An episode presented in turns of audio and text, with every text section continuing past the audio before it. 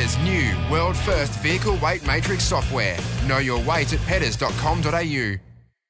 Margot, a little bit closer to home, uh, Corey Oates during the week was on uh, Fox League and they asked him about where he was at with his contract situation and about all things to do with uh, Wayne Bennett and the dramas that have been happening around the place and whether he wants Wayne to stay. This is what Corey Oates had to say.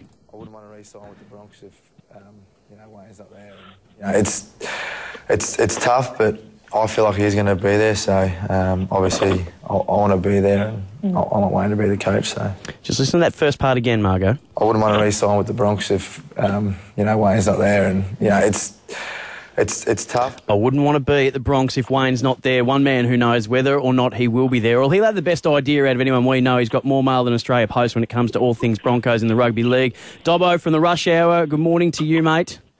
Yeah, Margot, Sam, happy Saturday. Happy Saturday to everyone. What are you doing with yourself this morning, mate?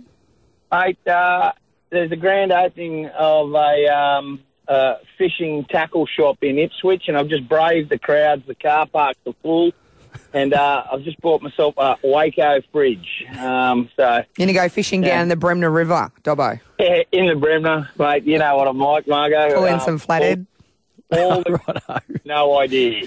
Um, Dobbo, what can you tell us about Corey Oates, mate? A lot of interest in him from uh, all over the sure. place, really. Where is he at at the moment? not? Yeah, look, why not? He's arguably one of the um, hottest talents in the game. He's only 23 years old. He's Queensland born and bred from central Queensland. And look, he started his career at the Brisbane Broncos and he wants to remain a Brisbane Bronco. There's no two ways about it. This team has been galvanised from the captain and below that they all want to stay together and they're all in the corner of Wayne Bennett.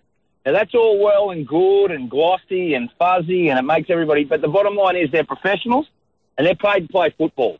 Um, and you don't, as a player, have enough pull to decide whether or not you're going to play, whether or not a coach is going to play. Corey Oates wants to remain a Brisbane Bronco, but what will keep him here more than anything is cash. Cashola is king. and let me just say this now. It doesn't matter who his coach is. If he gets enough cash, he'll be remaining at the Brisbane Broncos. He Dobbo- just changed management. Yeah, go on, Margo. Oh, no, you go. He just changed management, and I can tell you now that um, George Mimis does not like shifting players. He No. manages Darius Boyd, has managed Sam Thaiday, looked after Darren Lockyer. He has a record, and he's, he keeps players at one club, and he'd like to keep Corey Oates at one club. And also, his wife's from Queensland. He's married Gene Miles' daughter. Gene Miles is a, an Origin selector. Rugby league Yeah, royalty. yeah. You, don't upset the father-in-law. Simple. you just don't do that. Um, so I don't think he'll be going anywhere. He's just trying to generate a bit of a bit more for his money, and he, he, he's showing a bit of loyalty to Wayne. And, and you know that's all well and good, but in the end, mate, cash. Show me the money, and I'll stay. And that's what they're going to have to do, Brisbane. Dobbo, what sort of money are we talking about here? He said he's got four clubs uh, chasing him. Do we know which four clubs and what sort of money are we talking? Oh, Titans and St George are both showing interest, and I mean, uh, you know, like we all can generate clubs, but no one's actually come out and given him any money. Corey Oates is worth five to seven hundred thousand, and I know that's broad, but if you're in Sydney, you know, like to live in Sydney, to operate in Sydney, you're going to need more money than what you do to live in Brisbane.